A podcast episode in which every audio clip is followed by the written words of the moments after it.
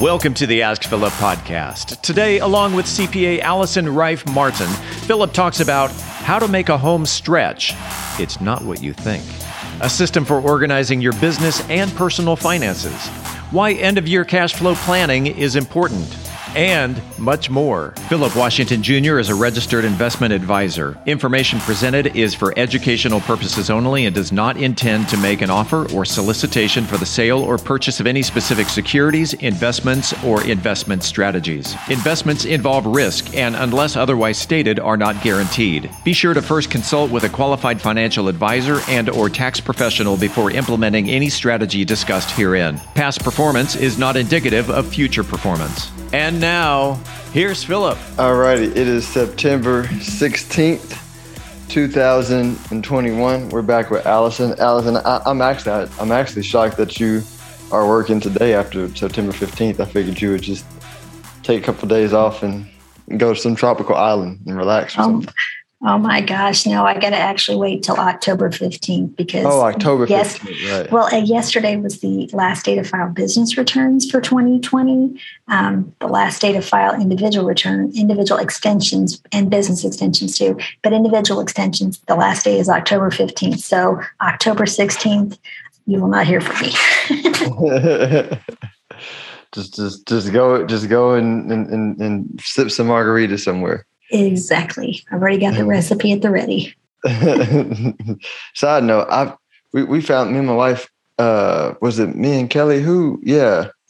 Me and it was not me and Kelly. It was my fraternity brother that turned me on to this um, really good drink. It's whiskey, and I have to find it and send it to you. It was like because I normally drink an old fashioned, mm. but but this one, matter of fact, I got to find it because it was so good.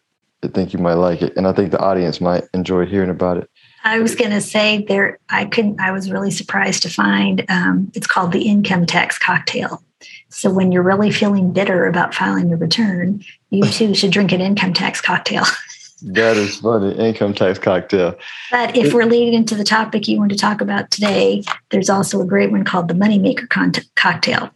Moneymaker, I like that one too. You got to tell me that that mix. This one is called the home stretch and it's peach tea, lemon juice, raw honey, and uh, and he used Woodford Reserve, but you can all you know you can use any whiskey. I used uh we made it with uh, Uncle Nearest, but it was great. Yum! I was going to say home stretch, which is again fitting for this topic. And as we're going into fourth quarter, we're in the home stretch of 2021.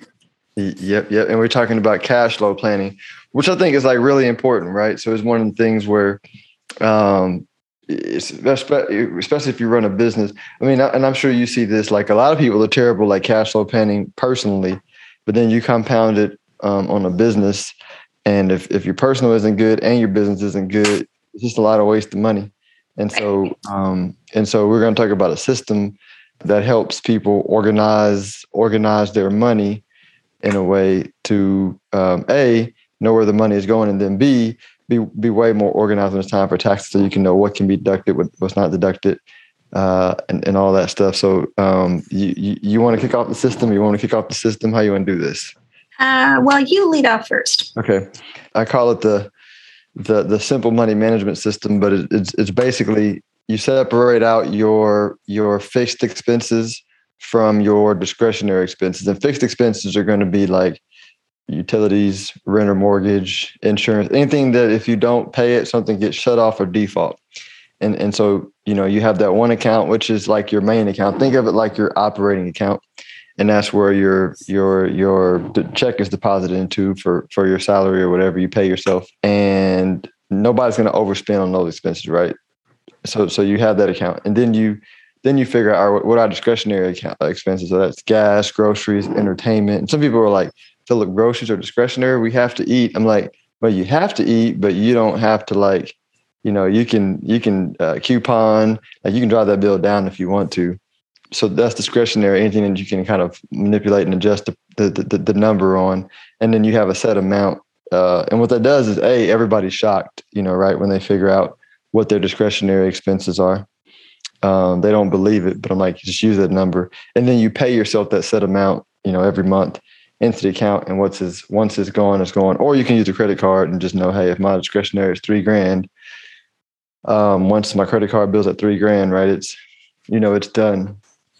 But it's a very simple way for you where you don't have to track your expenses every single day in a spreadsheet, but um, you can have everything organized out, and your CPA can better find you know what's deductible, what's not, because everything is separated out. I agree. I've heard them in addition to like the simple simple money management because again this would apply not just to individuals but businesses as well which is incredibly important especially now like as we're heading into the home stretch or the fourth quarter. It's important to know what's like you're saying what's deductible. So if we break it out into what they call a profit first program i don't know if you've heard of that one where you sit there and call it like the profit margin plan so, like you're hmm. saying, discretionary, if, if you think your um, operating expenses are 80, percent of your income, well, then you have to set aside 80% into your fixed account.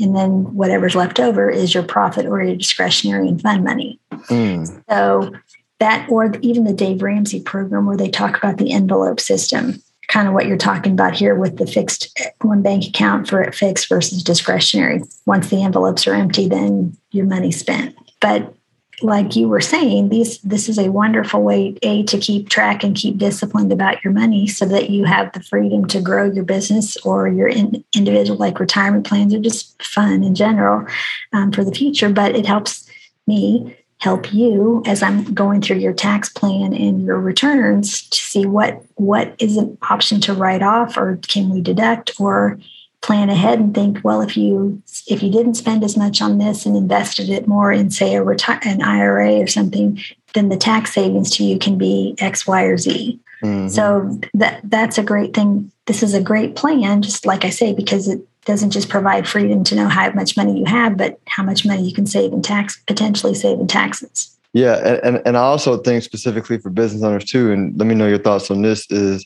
with business owners having fluctuating right cash flow you know, know knowing your fixed numbers. If you have a great year, you're like, cool. I know, I know this amount can be, you know, can be salary, right, to cover the fixed bill. It maybe some minimal discretionary, you know. Then if you have a a, a wonderful year and you just and you and you decide that hey, we actually can pay ourselves a, a big bonus at the end of the year, that can cover any other discretionary expenses you want. But I feel like a lot of people don't like a lot of people don't know they don't know what their fixed expenses are. So it's hard to figure out, you know, what should I pay myself, right? What's, you know, what's reasonable? What should I take out?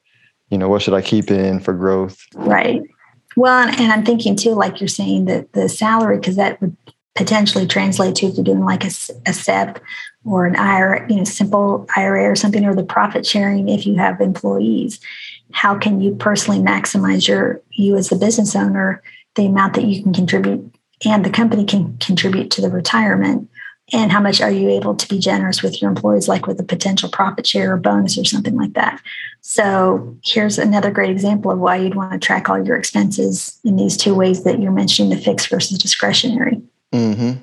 makes complete sense. Anything else you want to add around that type of system or a profit first system no, I, I, I think we've covered it, but it just again leads into the idea of we're in the home stretch of 2021. So this really is the time to get with your your CPA, tax advisor, and uh, an investment advisor, just to kind of see recap the year and think, hey, what's coming up for you know to plan for taxes, so that because you still have some time to you know make a potential course correction if necessary, or make other you know options to help reduce your bill, and then from an investment side.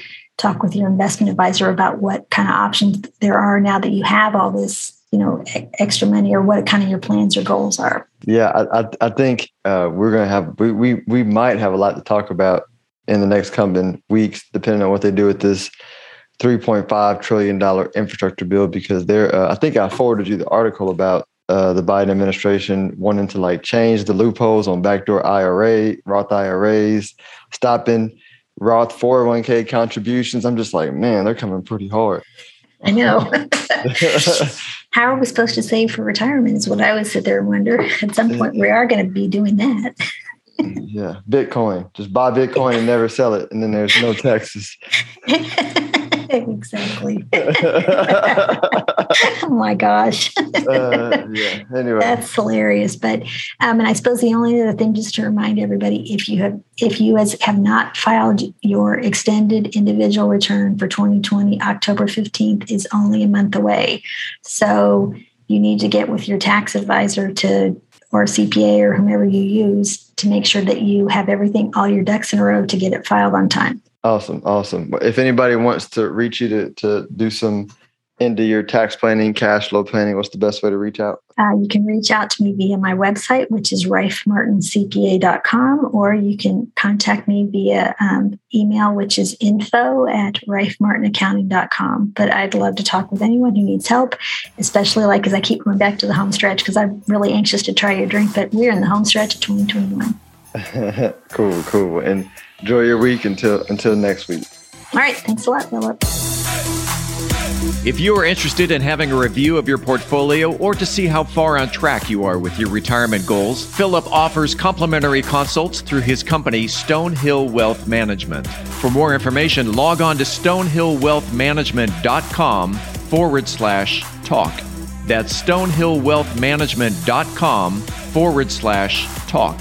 Philip Washington Jr. is a registered investment advisor. Information presented is for educational purposes only and does not intend to make an offer or solicitation for the sale or purchase of any specific securities, investments, or investment strategies. Investments involve risk and, unless otherwise stated, are not guaranteed. Be sure to first consult with a qualified financial advisor and or tax professional before implementing any strategy discussed herein. Past performance is not indicative of future performance.